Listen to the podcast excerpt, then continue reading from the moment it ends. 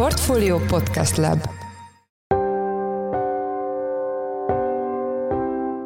Mindenkit üdvözlünk, ez a Portfolio Checklist március 3-án pénteken. A mai műsor első részében arról lesz szó, hogy vajon minek köszönhető a forint év eleje óta tartó diadalmenete. Ez a magas kamat, ez megmozgatja a befektetőknek a fantáziáját, ez pedig folyamatosan erősíti a magyar fizetőeszközt, de azért ezen kívül is tudunk még mondani tényezőket. A témával kapcsolatban Nagy Viktort, a Portfolio részvény rovatának vezető elemzőjét kérdeztük. Műsorunk második részében azzal foglalkozunk, hogy milyen kontextusban érdemes értelmezni a bankszektor azon 100 milliárd forintos nagyságrendű terhét, mellyel az új tartalékolási szabályok miatt kénytelenek szembenézni.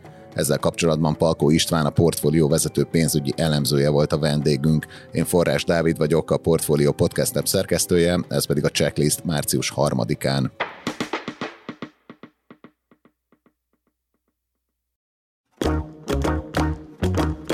Elképesztő, hogy mi folyik a forint piacán. Tavaly össze még volt, hogy 435 forintba került egy euró, de decemberben is voltunk még 420-as szintnél, majd jött az új év, és a tavalyihoz képest teljesen ellentétes folyamatokat láthatunk. A magyar fizetőeszköz szinte folyamatosan erősödik, 1 euró szerdán már csak 373 forintba került, és a műsor péntek déli felvételekor is 380 forint alatt van a jegyzés. Ez a trend némileg ellentmond annak, hogy korábban sok elemző úgy vélekedett, amíg nem jönnek az EU-s pénzek, addig nem valószínű, hogy megerősödne a forint. Szeptemberben nagyot emelt a jegybank az irányadó kamaton, viszont ennek az értéknek a 18%-os szintje azóta sem mozdult. De akkor mégis miért találhatott magára idén a forint? Erről Nagy Viktort, a Portfolio vezető részvényelemzőjét kérdeztük.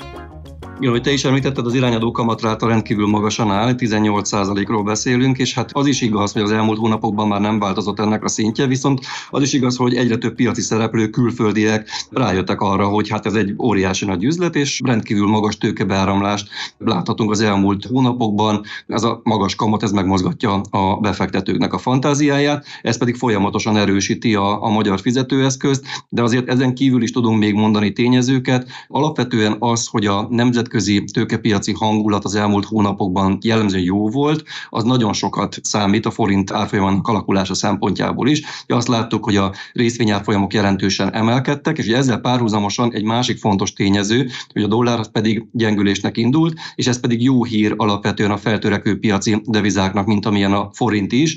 Ez is egy pozitív tényező volt, és hát azt is láttuk, hogy az energiaválság, ugye a magyar gazdaság szempontjából is kiemelt fontosságú, az energiaválság is mintha megoldódni látszana, de minden esetben azt mondhatjuk, az elmúlt hónapokban a fontosabb nyersanyagoknak, így a kőolajnak és a földgáznak az ára jelentősen csökkent, ez pedig enyhítette a nyomást például a magyar költségvetésen is. Tehát nagyon sok olyan tényezőt tudunk mondani, ami a forint erősödésének irányába hatott, és hogyha a technikai oldalról, a grafikon oldaláról vizsgáljuk az eseményeket, akkor is egyértelműen az rajzolódik ki, hogy most erősödő trendben mozog a magyar fizetőeszköz. Itt egyébként technikai oldalról milyen mutatókat érdemes figyelni? Hát mi nagyon sok indikátort figyelünk, de ezek közül, ami a forintnál kifejezetten jól működik, az az RSI indikátor. Ez egy momentum indikátor, ami túlvettséget, túladottságot mutat, az értékei 0 és 100 között alakulhatnak, és hogyha mondjuk 70 fölé érkezik ennek az indikátornak az értéke, akkor túlvettségről beszélünk, ebben az esetben nő annak az esélye, hogy a magyar fizetőeszköz, tehát hogyha mondjuk az euróforintról beszélünk,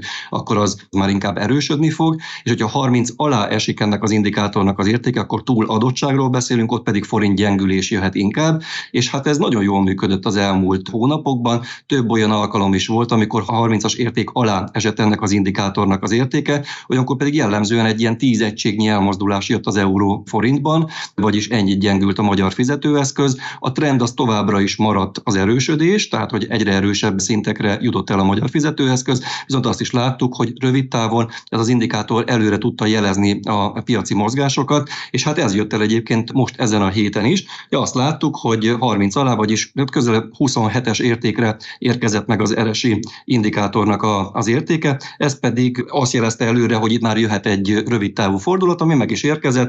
Az elmúlt órákban azt láthattuk, hogy nagyjából 372 környékére érkezett meg a forint az euróval szemben, és onnan relatíve gyorsan 379-ig felpattant, vagyis 7 egységet gyorsba tudott gyengülni az euróval szemben. A dollárnál nagyon hasonló volt a mozgás, ott 349 környékén volt az alja, most pedig 357 közelében állnak a jegyzések, vagyis 8 egységet gyengült a forint a dollárral szemben, tehát ez az indikátor megint jól működött. Hát remélem magaddal hoztad a kristálygömbödet, mert meddig tarthat ez a nagy menetelés? Most nem erre a rövid gyengülésről beszélek, hanem amit január óta látunk, egy ilyen folyamatos erősödésről. Nagyon jó a kérdés. Egyelőre azt látjuk, hogy trendfordulóról nem beszélhetünk, tehát továbbra is marad ez az erősödő trend csatorna, amiben halad a forint. Most egyébként úgy látjuk, hogy ennek a felső széle, tehát ameddig mondjuk a magyar fizetőeszköz gyengülhet, anélkül, hogy a trend megváltozna, ez egy ilyen nagyjából 383 környékén van. Tehát, hogyha odáig visszajön a forint, akkor még mindig arról beszélünk, hogy még mindig maradt ebben a trendben. Ahhoz, hogy megváltozzon a trend, és újra egy gyengülő pályára álljon a magyar fizetőeszköz, ahhoz azért nagyon sok mindennek kellene történnie. Rövid távon mondjuk inkább annak, hogy nem is a kamat csökkentésre gondolok itt elsősorban, hanem mondjuk nemzetközi tőkepiaci hangulat romlásra. Erre utaló jelek talán már vannak, recsebnek, ropognak bizonyos szintek a vezető részvényindexeknél, figyeljük az S&P 500-at Amerikából, a német DAX-ot, de mindig megmentik ezeket az indexeket, és valahogy mindig az erősödés vagy az emelkedés irányába mozdulnak el. Tehát egyelőre trendfordulóról ott sem beszélhetünk, így a forintnál sem látszanak még ezek a jelek. Utolsó kérdésem, hogy azért mindenki folyamatosan feszülve figyeli a Magyar Nemzeti Bank jelzéseit, amiből a héten is volt egy, ugye ezzel foglalkoztunk már itt a checklistben, illetve a műsorunk második részében is ezt a témát boncolgatjuk tovább. Ha megkezdődne egy kamatcsökkentési ciklus, ami nyilván középtávon elkerülhetetlen, mi szolgálhatna mégis támaszként a forintnak? Az, hogyha arról beszélünk, hogy a kamatszint csökken, akkor még mindig arról beszélünk, hogy kifejezetten magas.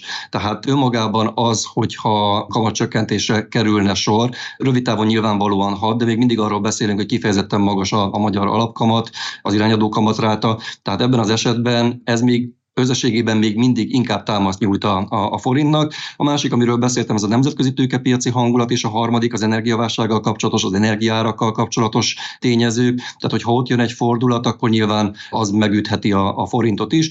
Amíg arról beszélünk, ugye ma néztük az árfolyamokat, a holland gáztőzsdén a gáznak az ára, az most is ilyen 45-46 euró közelében van. Tehát, hogy egészen addig, ameddig ott nem látunk gyökeres fordulatot, addig maradhat az erős forint. Nagy Viktor, a Portfolio vezető részvényelemzője.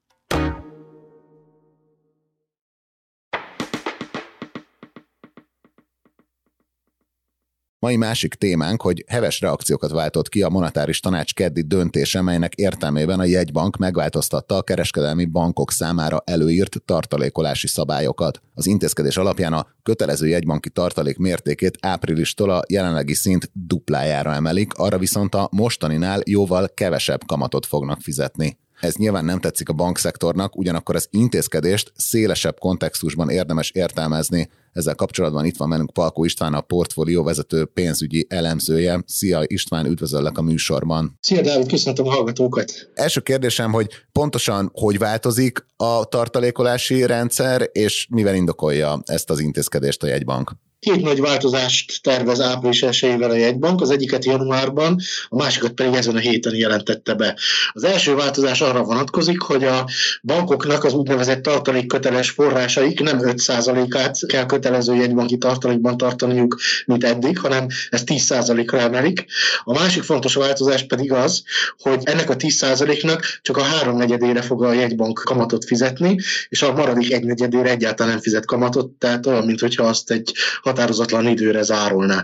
Ennek a kamatnak a mértéke egyébként 13%, és a felháborodás az azzal kapcsolatos, hogy ha nem kötelező tartalékban kellene a bankoknak ezt az összeget tartaniuk, ez egyébként plusz 2000 milliárd forint nagyjából, akkor ez 18%-os kamat lenne, a kötelező tartalékra meg csak 13%-ot fizetnek, a kettő különbözeteként egy jelentős veszteség érheti a bankszektort. Sőt, hogyha végül az effektív kamatot számoljuk, akkor még annál is kevesebb, hiszen a negyedére sem ennyit nem fizetnek. Igen, amivel a negyedére sem mindent fizetnek, ezért a tényleges átlagos kamat, ami kijön a 4000 milliárd forint fölötti kötelező jegybanki tartalékra, az 9,75%. A bankszektor véleményére vagy a Bankszövetség álláspontjáról még kérdeznélek később, de először arról, hogy milyen kontextusban érdemes ezt a lépést vizsgálni. Hát ugye nem magában áll meg ez a döntés, tehát nem egyszerűen arról van szó, hogy a Magyar Nemzeti Bank megadóztatja a bankszektort, vagy elvon tőle néhány százmilliárd forintot. Egyébként ezt az összeget is megemlíteném, hogy a kötelező tartaléknak a megemelése önmagában nagyjából 100 milliárd forintot vehet ki a bankszektor zsebéből évesítve. Ha pedig a legújabb intézkedést nézzük, akkor az további mintegy 130 milliárd forintot jelenthet. Ez olyan évesített szám, ami azt feltételezi, hogy a második fél évben is a mostani kamatkörnyezet marad, illetve hogy a jegybanki állományoknak a szintje az nagyjából a mostani szinten marad. Ehhez képest ugye nagy valószínűséggel azért a kamatok lejjebb fognak ereszkedni az infláció enyhülésével, a jegybanki állományok pedig tovább növekedhetnek. A kettőnek az eredője az valószínűleg inkább negatív lesz, tehát a bankszektornak a végleges vesztesége az egészen azért kisebb lehet ezeknél az említett összegeknél. De azért mégis arról van szó, hogy egy akár bankadóval felérő mértékű bevételkiesést okoznak a jegybank lépései a szektor számára. De amikor kimondtam azt, hogy jegybank lépései, akkor nyilvánvalóan nem szabad megfeledkezni az összes többi lépésről. Ezek között első helyen áll az, hogy 2021. júniusa és 2022. októbere között a jegybank egy jelentős kamatemelést hajtott végre, és ezzel nem csak azt tette egyébként, hogy próbálta fékezni az inflációt, megemelkedtek tőle a hitelkamatok, stb., hanem azt is, hogy a bankszektornak a likvid állományára, ami egyébként összesen most már 12 000 milliárd forint körül van, a korábbinál sokkal nagyobb kamatot fizetett. Bevezette például 2022. októberében az egynapos betétet, aminek a kamata azóta is 18%, és ezen az állományon, ami egyébként 6000 és 9000 milliárd forint között szokott ingadozni, erre vonatkozóan a jegybank 18%-os kamatot fizet. Most, hogyha ennek a hatásait megnézzük, akkor az gyakorlatilag 1000 milliárdos nagyságrendű pozitív hatás a bankszektor bevételeire éves összevetésben. De persze ez sem elég, hiszen meg kell nézni azt, hogy a kormány mi mindent tett a bankszektorral, és ott azt látjuk, hogy ennek a kamatbevétel növekménynek a jelentős részét azért elvette. Így például ugye eleve növekményről azért beszélhetünk, mert közben a bankszektor nem emelte párhuzamosan a betéteknek a kamatát, így keletkezett egy a kormány által extra profitnak nevezett profittömeg, aminek egy részét a bankadóval vonja el, ugye az új extra profitadó az évi mintegy 250 milliárd forintba kerül a bankszektor számára, azon kívül pedig a hiteloldalon is beavatkozott, hiszen bevezette a kamatstopot, ami a becslések szerint már nagyjából évi 200 milliárd forintos teher a szektor számára. És akkor még nem beszéltünk a kamattámogatott hitelekről, amelyek már évtizedek óta léteznek, vagy van köztük olyan, ami néhány éve létezik, amely szintén egyfajta transfert jelent az állam felől a bankok, illetve a ügyfeleik felé. Tehát összességében, hogyha az egyenleget nézzük, akkor gyakorlatilag folyamatosan változik. Ebben az óriási nagy képletben csak egy kis elem a kötelező tartalékkal kapcsolatos negatív hír a bankok számára. Magyarán egyik kezével ad, másikkal meg elvesz.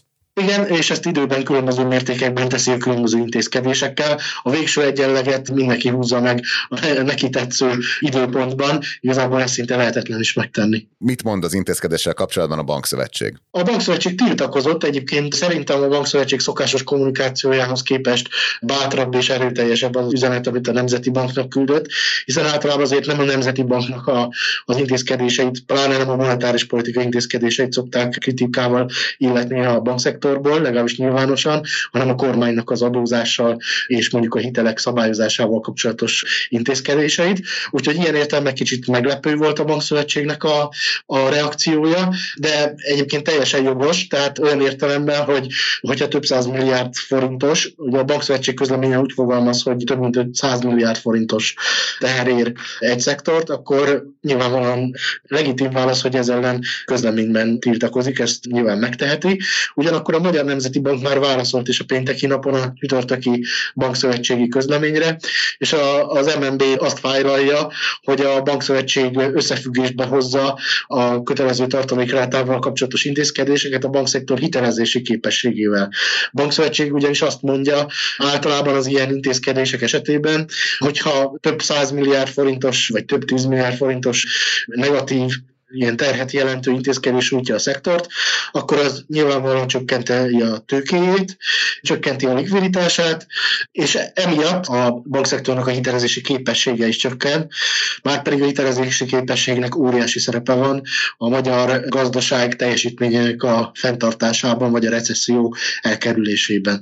A Magyar Nemzeti Bank ugyanakkor azt mondja, hogy ennek semmi köze gyakorlatilag a bankszektor hitelezési képességéhez, hiszen akkora likviditás, illetve tőkepufferrel rendelkezik a pénzügyi szektor, hogy ez bőven belefér. Lényegében egyszerűen fogalmazva ezt mondja a jegybank, hogy most kinek van igaza, az igazából a mértékeknek a kérdése. Tehát a saját álláspontjából nézve valószínűleg mindkét félnek igaza van, és saját szempontjait vizsgálva, hiszen valóban csökkentheti a bankszektor hitelezési képességét egy ilyen lépés, tehát a Bankszövetségnek szerintem igaza van ebben, csak a visszaeső hitelkereslet mellett ez inkább egy elméleti kategória. Tehát akkor a likviditás és tőkepufferrel rendelkezik, és ebben inkább a jegybanknak lehet igaza a bankszektor, hogy a 2023-ban jelentkező hitelkeresletet bőségesen valószínűleg ki fogja tudni elégíteni a bankszektor, anélkül, hogy egy ilyen teher miatt többletterhet kellene áthárítani az ügyfeleire. Természetesen megpróbálhatja, és valószínűleg meg is fogja próbálni bizonyos termékek esetében akár, hiszen ahol gyengébb a verseny, ott egy jogos igény egy gazdasági szereplő részéről, hogy a ráháruló veszteséget megpróbálja az ügyfeleire tovább hárítani, tehát akár ez is elképzelhető, de összességében nem gondolom én sem, hogy a hitelképességét ez az egy intézkedés drasztikusan visszavetné. Ez inkább egy ilyen adok-kapokban értelmezhető. Igen, amelyben mindkét félnek a saját szempontjából igaza van, a mérték pedig ugye a való életben fog eldőlni.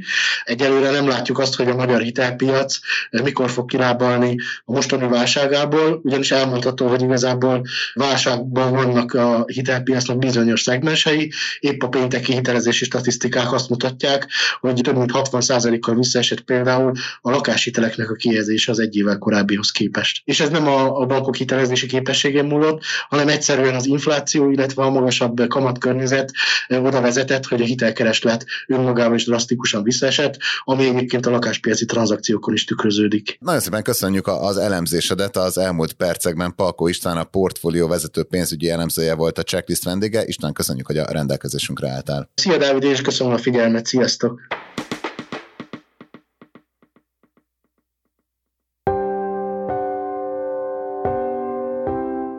Ez volt már a Checklist, a Portfolio munkanapokon megjelenő podcastje. Ha tetszett az adás, iratkozz fel a podcast csatornánkra, illetve értékeld is a Checklistet ott, ahol követsz minket. A mai adás elkészítésében részt vett Bánhidi Bálint, a szerkesztő pedig én, Forrás Dávid voltam.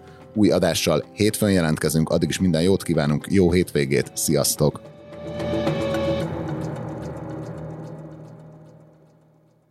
Reklám következik.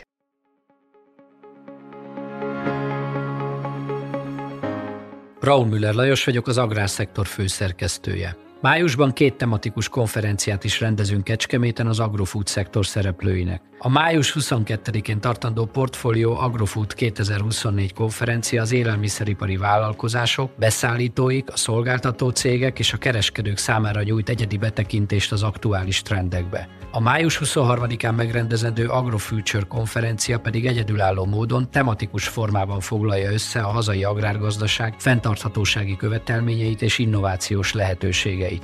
Jöjjön előre is, részletek és jegyek a portfolio.hu/rendezvények oldalon.